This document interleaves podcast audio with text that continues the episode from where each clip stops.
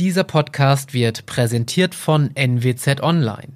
Du willst neben Kriminalfällen noch mehr News und Geschichten aus dem Nordwesten? Dann sichere dir das Aktionsabo zum Vorteilspreis. Mehr Infos unter nwzonline.de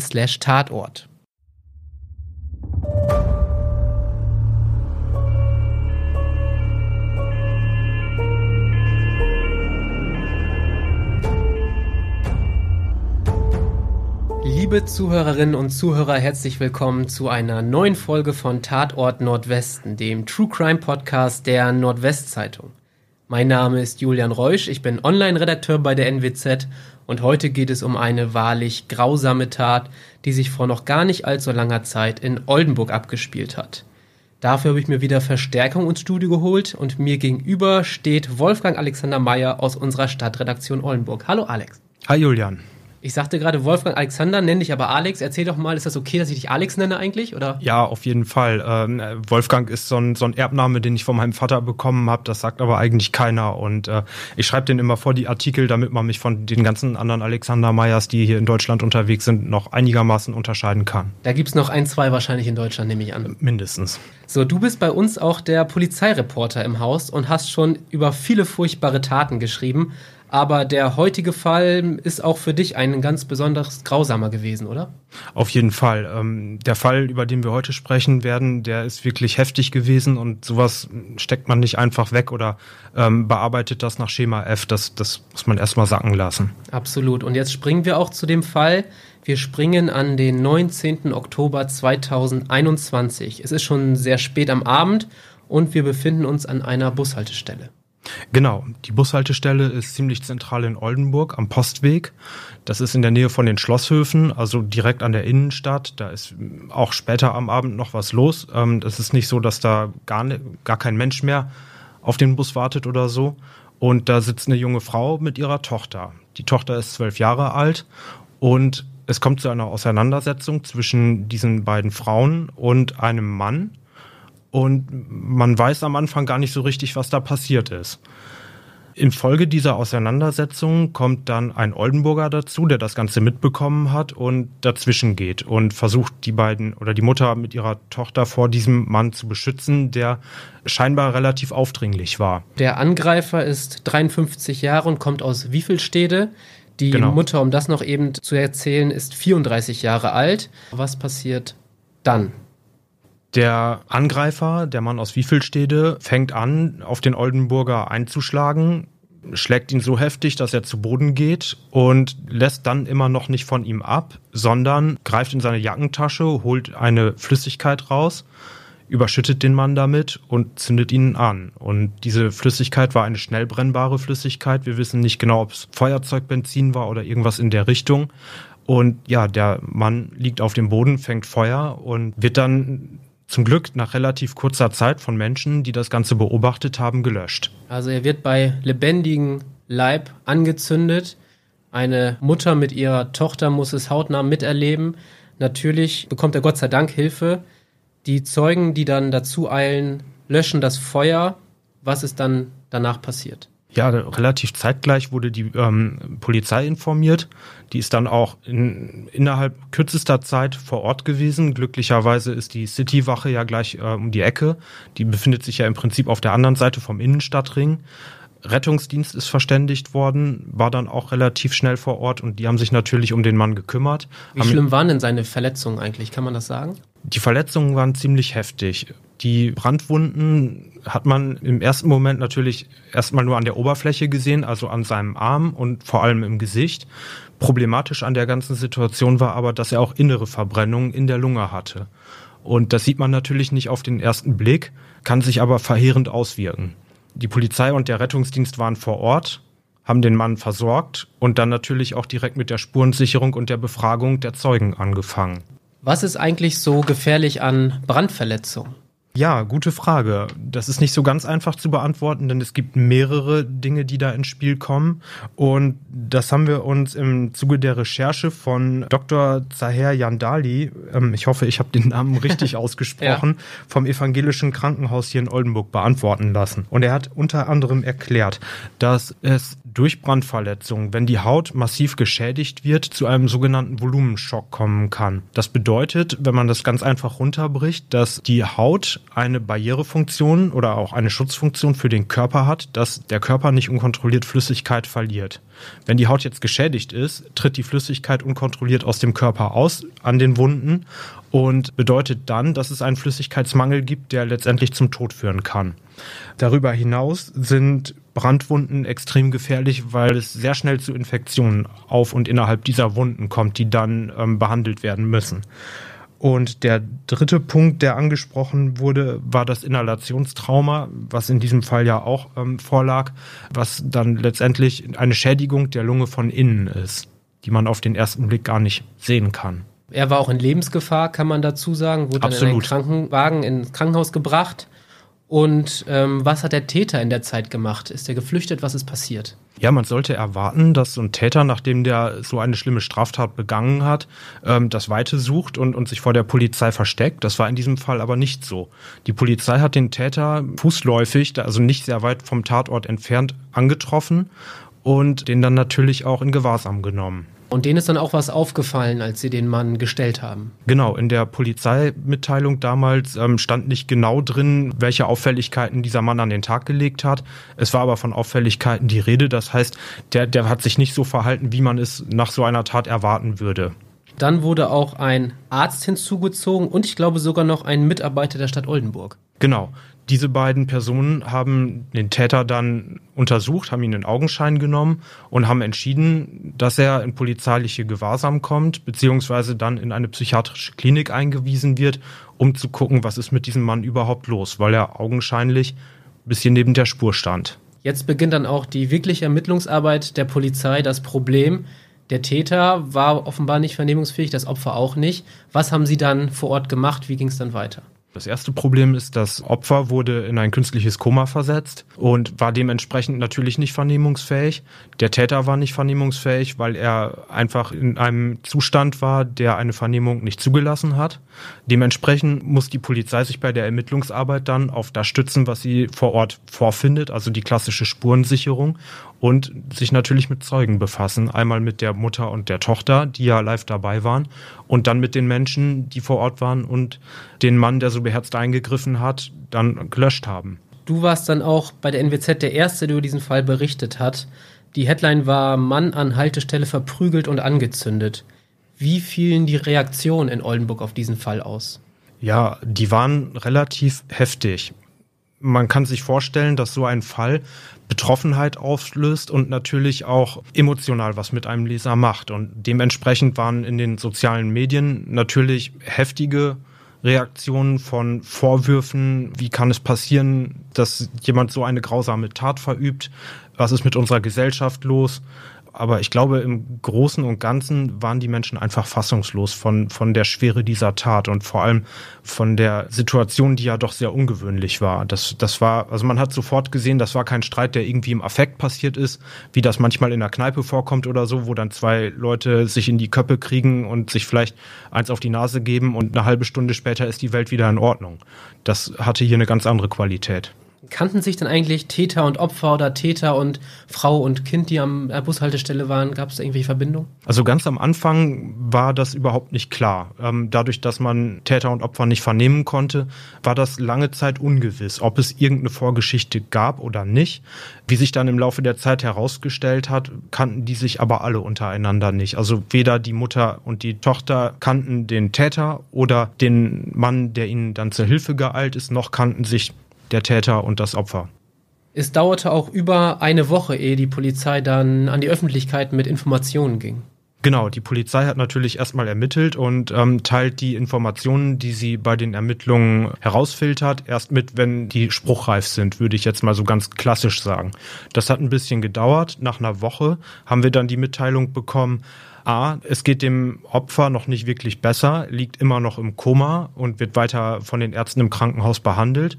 Und B, der Zusammenhang der Tat beziehungsweise der ganze Tathergang war ein bisschen besser aufgearbeitet und rekonstruiert worden. Zu dem Zeitpunkt haben wir dann erfahren, dass der Angreifer die Frau und ihre Tochter belästigt hat.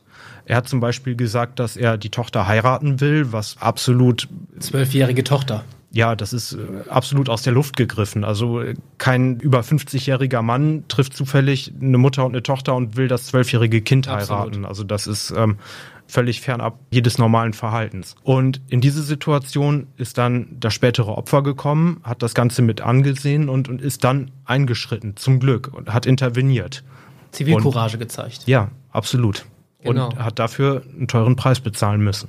In der Polizeimeldung stand dann auch noch, dass ein psychotisches Verhalten beim Täter festgestellt worden ist. Da habe ich mich in der Vorbereitung nämlich auch mal mit dem Thema Psychosen auseinandergesetzt. Das ist ja ein Krankheitsbild, was sehr unterschiedlich ist. Deswegen ist eine allgemein geltende Antwort hier schwierig, das kann ich vorwegschicken. Aber typisch sind beispielsweise Halluzination, Wahnvorstellung, starke Ängste, schwerwiegende Denkstörungen, also irgendwie so in die Richtung wird es bei dem Mann auch gegangen sein. Was weiß man denn nun über den Täter im Laufe der Zeit? Da muss es doch auch eine Vorgeschichte gegeben haben. Ja, die Vorgeschichte des Täters hat sich in dem Prozess, der sich dann an die Tat angeschlossen hat, herauskristallisiert. Und in diesem Prozess hat man dann gesehen, dass dieser Mann absolut kein unbeschriebenes Blatt ist. Im Gegenteil, der hatte eine Akte, die ziemlich dick war, die prall gefüllt war mit diversen Vorfällen, in denen dieser Mann Frauen sexuell belästigt hat. Und das Ganze gipfelte in einem, in ein Verfahren, in dem er auch im Jahr 2009 war das Ganze, glaube nee, 2003 waren die äh, Vorfälle, 2004 war der Prozess. Okay, dass er 2004 zwar für schuldunfähig erklärt wurde, aber trotzdem in eine Psychiatrie eingewiesen wurde. Und da hat er ziemlich lange gesessen. 14 Jahre, um genau zu sein. Und diese Vorfälle waren in Limburg, in Hessen ist das.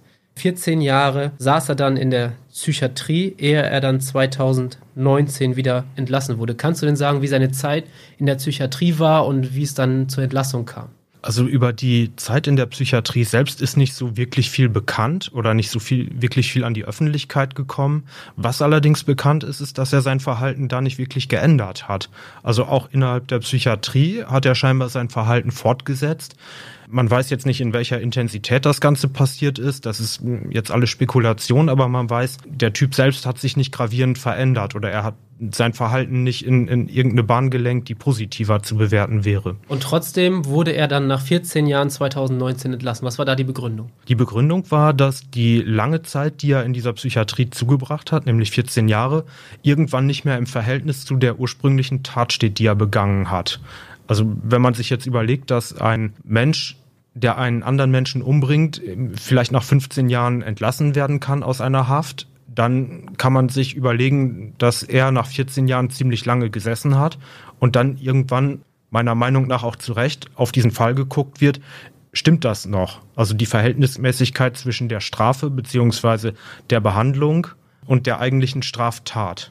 Und es gab dann ein Gutachten, in dem es hieß, dass die Wahrscheinlichkeit, dass es wieder zu schweren Sexualstraftaten komme, sehr gering sei. Und er hat dann auch noch, das hatte ich in der Vorbereitung gelesen, erklärt sich bei, wenn er sich Frauen nähert, um Einwilligung zu fragen. Ja, das hört sich ein bisschen sperrig an. Man weiß jetzt nicht genau, ob er das wirklich genau so gesagt hat oder ob das jetzt eine verklausulierte Formulierung aus dem Beamtenapparat der deutschen Justiz ist. Äh, das sind alle Spekulationen, aber es hört sich erstmal komisch an, wenn so ein Mann sagt, beim nächsten Mal frage ich vorher nach. Ende 2019 wurde er entlassen. Wie hat er sich denn danach verhalten? Wie war denn da sein Leben? Ja, also im Prozess ist rausgekommen, dass er in dieser Zeit irgendwann angefangen hat, Alkohol und Drogen zu konsumieren und nach und nach in alte Verhaltensmuster zurückgefallen ist. Und wenn man sich dann den zeitlichen Abstand anschaut zwischen der Entlassung aus der Psychiatrie und der Tat hier in Oldenburg, sieht man, da ist nicht viel Zeit vergangen. Ähm, das waren keine zwei Jahre, die dazwischen liegen. Und da kann man sich natürlich fragen, hat da niemand ein Auge drauf gehabt? Ende 2019 aus der Psychiatrie entlassen, im Oktober 2021 die Tat in Oldenburg begangen. Du sagtest schon, dass es natürlich auch zu einem Prozess gekommen ist, der ja auch sehr schnell umgesetzt wurde. Erzähl uns doch mal von dem Prozess. Ja, der Prozess hat hier in Oldenburg vor dem Landgericht ähm, stattgefunden und wurde verhandelt vor der Schwurgerichtskammer. Schwurgerichtskammer.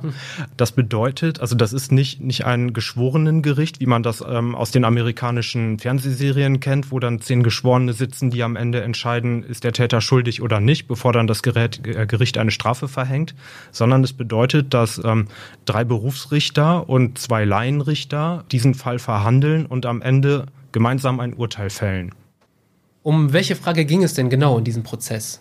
Ja, in dem Prozess war die Hauptfrage, mit der sich die Kammer beschäftigt hat, kommt es am Ende des Prozesses zu einer klassischen Verurteilung oder kann es am Ende des Prozesses überhaupt zu einer klassischen Verurteilung kommen, wie man das aus dem Straf- oder aus einem Strafverfahren kennt, oder ist der Täter schuldunfähig und wenn das der Fall ist, wie verfahren wir weiter? Und da ist dann eine Sicherungsverwahrung eine Option in einer geschlossenen Psychiatrie. Deswegen spielte in dem Verfahren ja auch der eingesetzte Psychiater eine ganz wichtige Rolle. Was hat er denn für ein Urteil gefällt? Ja, der hat diagnostiziert, dass es hier ein, oder dass hier in diesem Fall eine schwere psychische Störung vorliegt und aufgrund dessen der Täter schuldunfähig ist. Er hat aber auf der anderen Seite auch klar gemacht, dass von diesem Mann weiterhin eine Gefahr ausgeht, was dann letztendlich zur Folge hatte, dass er lebenslänglich verurteilt wurde zu einem Aufenthalt in einer geschlossenen Psychiatrie. Normalerweise steht in einem Prozess ja auch der Angeklagter, hieß er sogar Beschuldigter im Mittelpunkt. Genau, Doch. in diesem Fall spricht man von einem Beschuldigten, weil er ja nicht im klassischen Sinne verurteilt werden kann. Wichtiger Hinweis, genau. Doch in diesem Verfahren hat sich auch der Vorsitzende Richter Sebastian Bührmann an die Familie des Opfers gewandt und wortwörtlich gesagt, Ihr Vater war ein Held. Er hat Anstand, Mut und Zivilcourage bewiesen. Dafür zollt die gesamte Kammer ihrem Vater größten Respekt. Das waren die einleitenden Worte zu Beginn der Urteilsbegründung. Wie ging es denn eigentlich mit dem Opfer nach der Tat weiter? Der Oldenburger hat sehr lange mit seinen Verletzungen zu kämpfen gehabt. Er hat einen sehr langen Genesungsprozess hinter sich. Er hat viel Zeit im Krankenhaus verbracht. Soweit ich weiß, ist er mehrfach operiert worden. Und ja, mittlerweile geht es ihm zum Glück besser aber die Verletzungen sind natürlich so massiv, dass er die ein Leben lang mit sich ähm, rumtragen wird. Er hat natürlich auch eine große Familie, Gott sei Dank, die sich um ihn gekümmert hat, kümmern konnte. Ja, genau. Er hat zehn Kinder, von denen auch viele im Prozess anwesend waren. Meinen Informationen nach wollten auch alle Kinder bei der Verhandlung dabei sein, um zu verstehen, was da überhaupt passiert ist. Und dem Täter auch zu begegnen. Leider gab es damals nicht genug Plätze für die ganze Familie, was wahrscheinlich auch der ganzen Corona-Situation geschuldet ist. Denn ähm, in dieser Zeit waren die Besucher oder die Plätze für Besucher in den Gerichtsverhandlungen sehr limitiert. Das Opfer war ja auch noch intensiv medizinisch behandelt, als der Prozess losging. Trotzdem hat er sich auch noch mal zu Wort gemeldet. Genau, er hat sich in einer Videobotschaft zu Wort gemeldet und in der hat er ziemlich klar zum Ausdruck gebracht, dass er nicht will, dass dieser Angreifer, der ihm so schwere Wunden zugefügt hat, jemals wieder auf freien Fuß kommt, weil er eine Gefahr für die Öffentlichkeit darstellt und weil er absolut vermeiden will, dass irgendjemandem nochmal das Gleiche passiert, wie es ihm in der Tatnacht passiert ist. In der Vorbereitung auf diese Folge habe ich jetzt auch noch mal mit dem Anwalt des Opfers gesprochen und der hat mir gesagt, ähm, dass es ihm inzwischen besser geht als zur Tat selber, aber er trotzdem noch sehr leidet. Er kann zwar wieder laufen und äh, am Leben teilhaben, aber er wird noch sein Leben lang von diesem Vorfall gezeichnet sein, damit zu tun haben, was du ja auch schon sagtest. Das wird einem nicht mehr loslassen, obwohl er Zivilcourage gezeigt hat. Ja. Mit dem Urteil vom Gericht ist ja auch strafrechtlich der Fall abgeschlossen. Ist er damit auch wirklich komplett abgeschlossen? Also rein theoretisch könnte jetzt noch ein zivilrechtlicher ähm, Prozess geführt werden, in dem es zum Beispiel um Schadenersatzforderungen geht. Soweit ich weiß ähm, oder mir die Informationen vorliegen, sieht die Familie aber davon ab, weil bei diesem Täter ist kein Geld zu holen. Der sitzt jetzt in der Psychiatrie und ja, es würde wahrscheinlich nichts bringen. Vielleicht würde es eine Verurteilung geben, aber wenn der Mann kein Geld hat. Und der ist ja eh schon quasi weggesperrt in der Psychiatrie ja. zwar, aber ist ja eh nicht auf freiem Fuß. Eben, also ich kann das verstehen, weil man sich mit diesem Prozess natürlich noch eine große Last ans Bein binden würde. Man würde einen weiten Weg gehen, an dessen Ende dann aber kein konkretes Ergebnis stehen würde. Von daher, ja, durchaus nachvollziehbar, dass die Familie da jetzt nicht anstrebt, noch einen weiteren Prozess zu führen. Lieber Alex, vielen Dank, dass du uns heute über diesen Fall berichtet hast. Gerne. Und danke auch an alle Zuhörerinnen und Zuhörer für das Interesse an unserem Podcast. In zwei Wochen hören wir uns an gleicher Stelle mit einem neuen Fall wieder.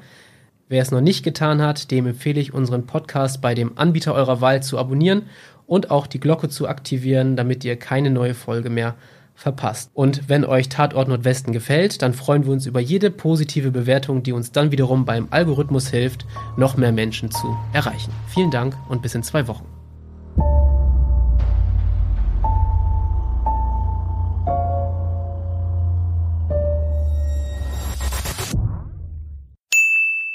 Werbung. Kennen Sie eigentlich schon den Nachrichtenpodcast der Nordwestzeitung? Jeden Morgen ab 6 Uhr können Sie dort die wichtigsten Nachrichten aus der Region hören. Dabei experimentieren wir mit computerbasierten Stimmen, die kaum von echten zu unterscheiden sind. Glauben Sie nicht? Dann hören Sie doch einfach mal rein und überzeugen sich selbst. Der NWZ Nachrichtenpodcast ist zu hören bei Spotify, Apple Podcasts und Google Podcasts. Werbung Ende.